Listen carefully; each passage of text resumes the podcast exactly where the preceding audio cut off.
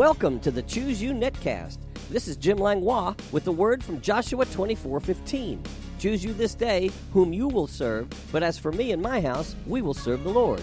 It's my prayer that this netcast will encourage and cheer you on as we join forces to draw the line in the sand, defending our faith and our households in the resurrection power of Jesus. Join me each weekday as we dig deeply into God's amazing Word and bring up the rich treasures of His blessings. Are you ready? Choose you this day whom you will serve. But as for me and my house, me and my house, me and my house. I said, choose you this day whom you will serve. But as for me and my house, me and my house, me and my house.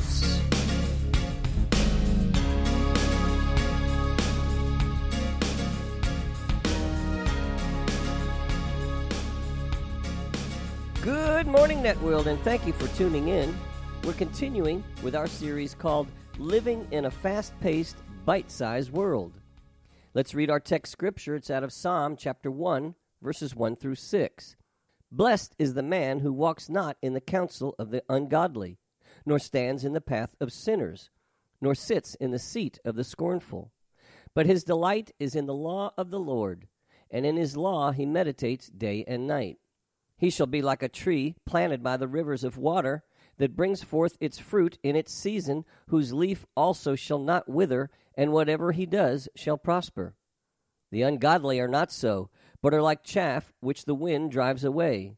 Therefore the ungodly shall not stand in the judgment, nor sinners in the congregation of the righteous. For the Lord knows the way of the righteous, but the way of the ungodly shall perish. And yesterday I gave you a picture of what I would call the parable of the soils. It's a picture with four parts to it. The left side is the wayside. It looks like a hard road.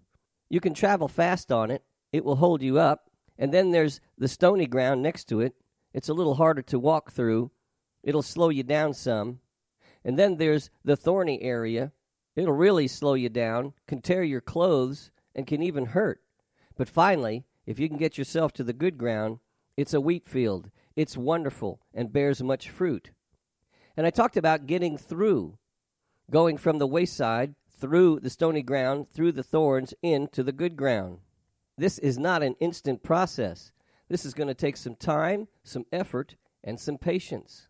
Yesterday, we also read Mark chapter 4, verses 26 through 29, which is called the parable of the growing seed.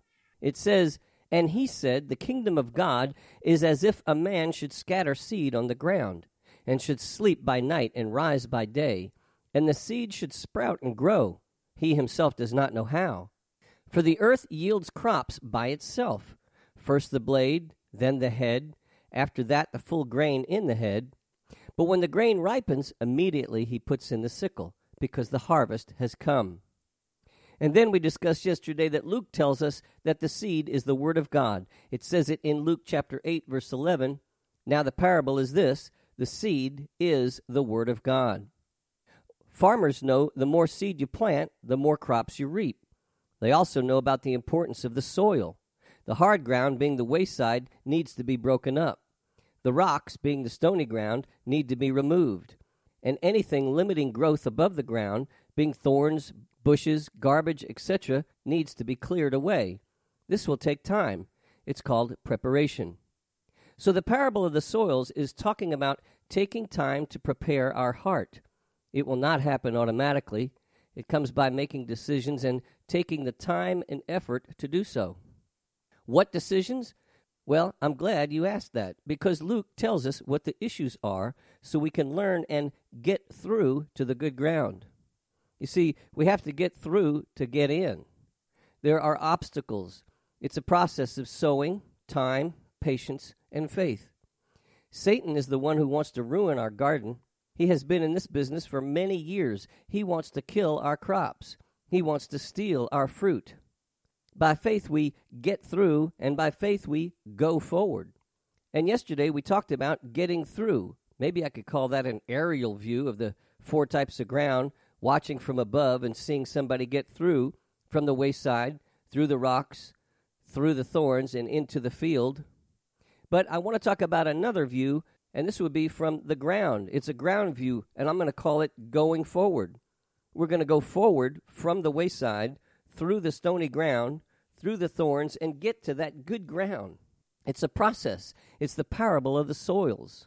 Luke chapter 8, verse 15 says, But the ones that fell on the good ground are those who, having heard the word with a noble and good heart, keep it and bear fruit with patience. There's that word patience again.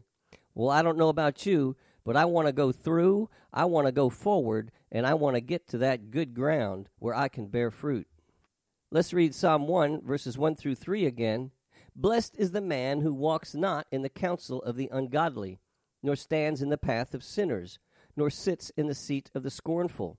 But his delight is in the law of the Lord, and in his law he meditates day and night.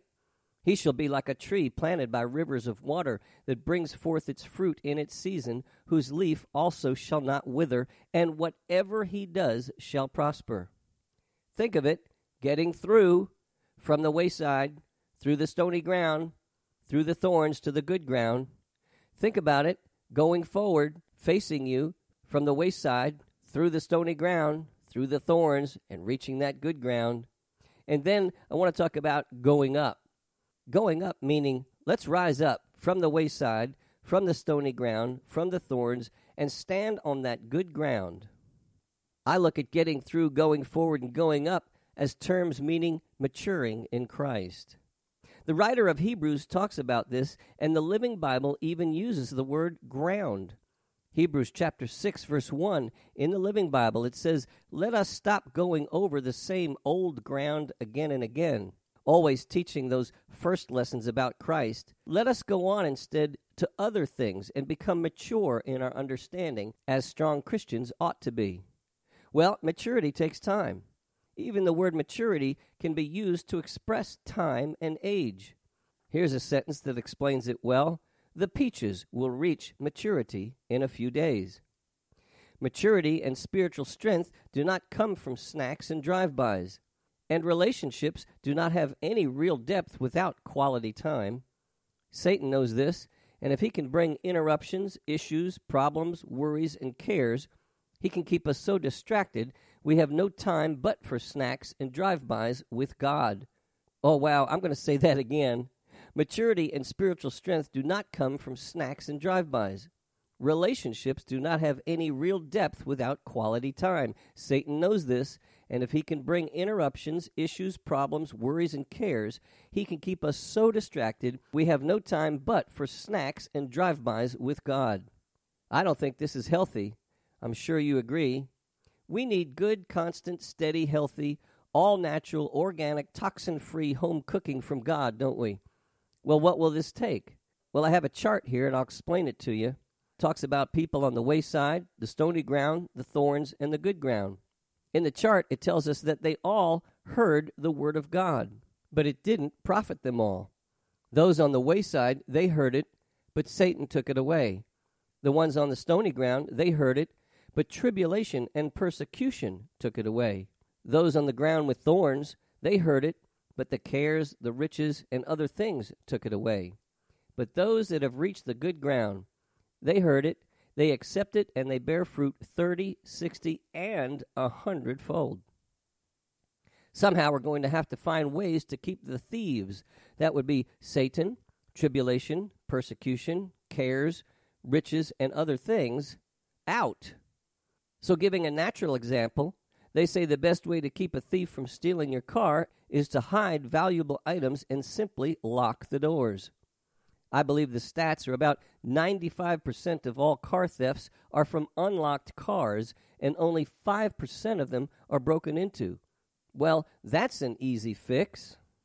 How can we put the locks on Satan and those other issues? With snacks and drive bys with God? I don't think so.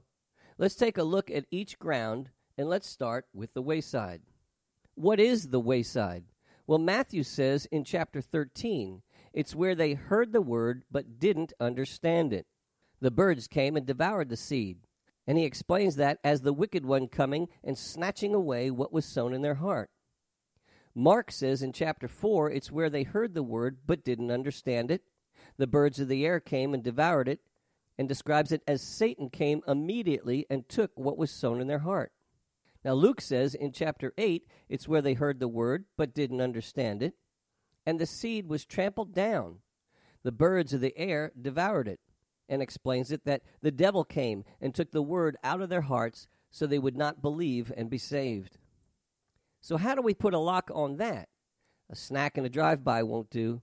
Two songs of praise, three announcements, an offering, and a tweet of teaching per week will not produce maturity. It won't work even in the long run. Somehow we can spend three hours in a sports event, two and a half hours in a movie, six hours in a theme park, three hours watching TV, four hours on the computer, all day on the smartphone. But when it comes to time with God, a church service longer than an hour, reading the Word of God more than 15 minutes, going to church twice a week, praising God for four songs, praying for longer than five minutes? Are you kidding? Do we have to? Well, no, you don't have to.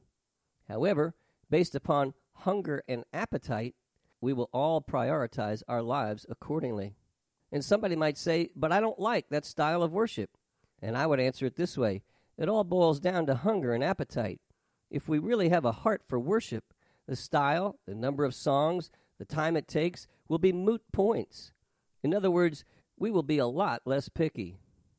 I know I'm preaching now, but this is not to be critical or negative. This is a pastor speaking. I care for the sheep's spiritual health. I do not want the sheep to be unhealthy. I have a rod and a shepherd's staff. The rod is to run the thief off, and the staff is to pull the sheep back into the fold. Understand, though, these principles also apply to the shepherd. The principles of hunger and appetite is what prioritizes each of our days. Understanding the word is a major key. This will not happen with snacks and drive bys. Discipleship is not an overnight experience, it will take full meals on a regular basis. The first part of understanding I can preach and teach is this it's going to take some time, it's going to take some priorities, it's going to take some effort, waiting, believing, faith, getting through, going forward, and going up. We just can't put the things of God on the wayside and expect a full garden. Even a farmer needs continual education. As the Living Bible tells us, become mature in our understanding. Again, in Luke chapter 8, verse 15, but the ones that fell on the good ground are those who, having heard the word with a noble and good heart, keep it and bear fruit with patience. Wow, I love it. Going through, going forward, and going up. Let's read Psalm chapter 1, verses 1 through 3 again. Blessed is the man who walks not in the counsel of the ungodly, nor stands in the path of sinners, nor sits in the seat of the scornful but his delight is in the law of the Lord, and in his law he meditates day and night. Oh, we can't finish this. We're out of time. We'll continue tomorrow. I call you blessed. You have been listening to the Choose You Netcast with Jim Langlois. If you have enjoyed this program, you can find out more about Jim Langlois Ministries on the Master's House website at tmhnow.org. That's tmhnow.org. On the Media tab, you can listen to many more messages, subscribe to my daily devotional emails, and follow the link to my blog site. If you'd like to write me or become a financial partner with this ministry, my address is The Master's House, Post Office Box 1568, Mechanicsville, Virginia 23116. That's The Master's House, Post Office Box 1568, Mechanicsville, Virginia 23116. Online donations can also be made at tmhnow.org, and my email address is pastorjim at tmhnow.org. This is Jim Langlois saying, Be blessed, you and your whole household. Until next time. Choose you this day. But that's for me and my house, me and my house, me and my house.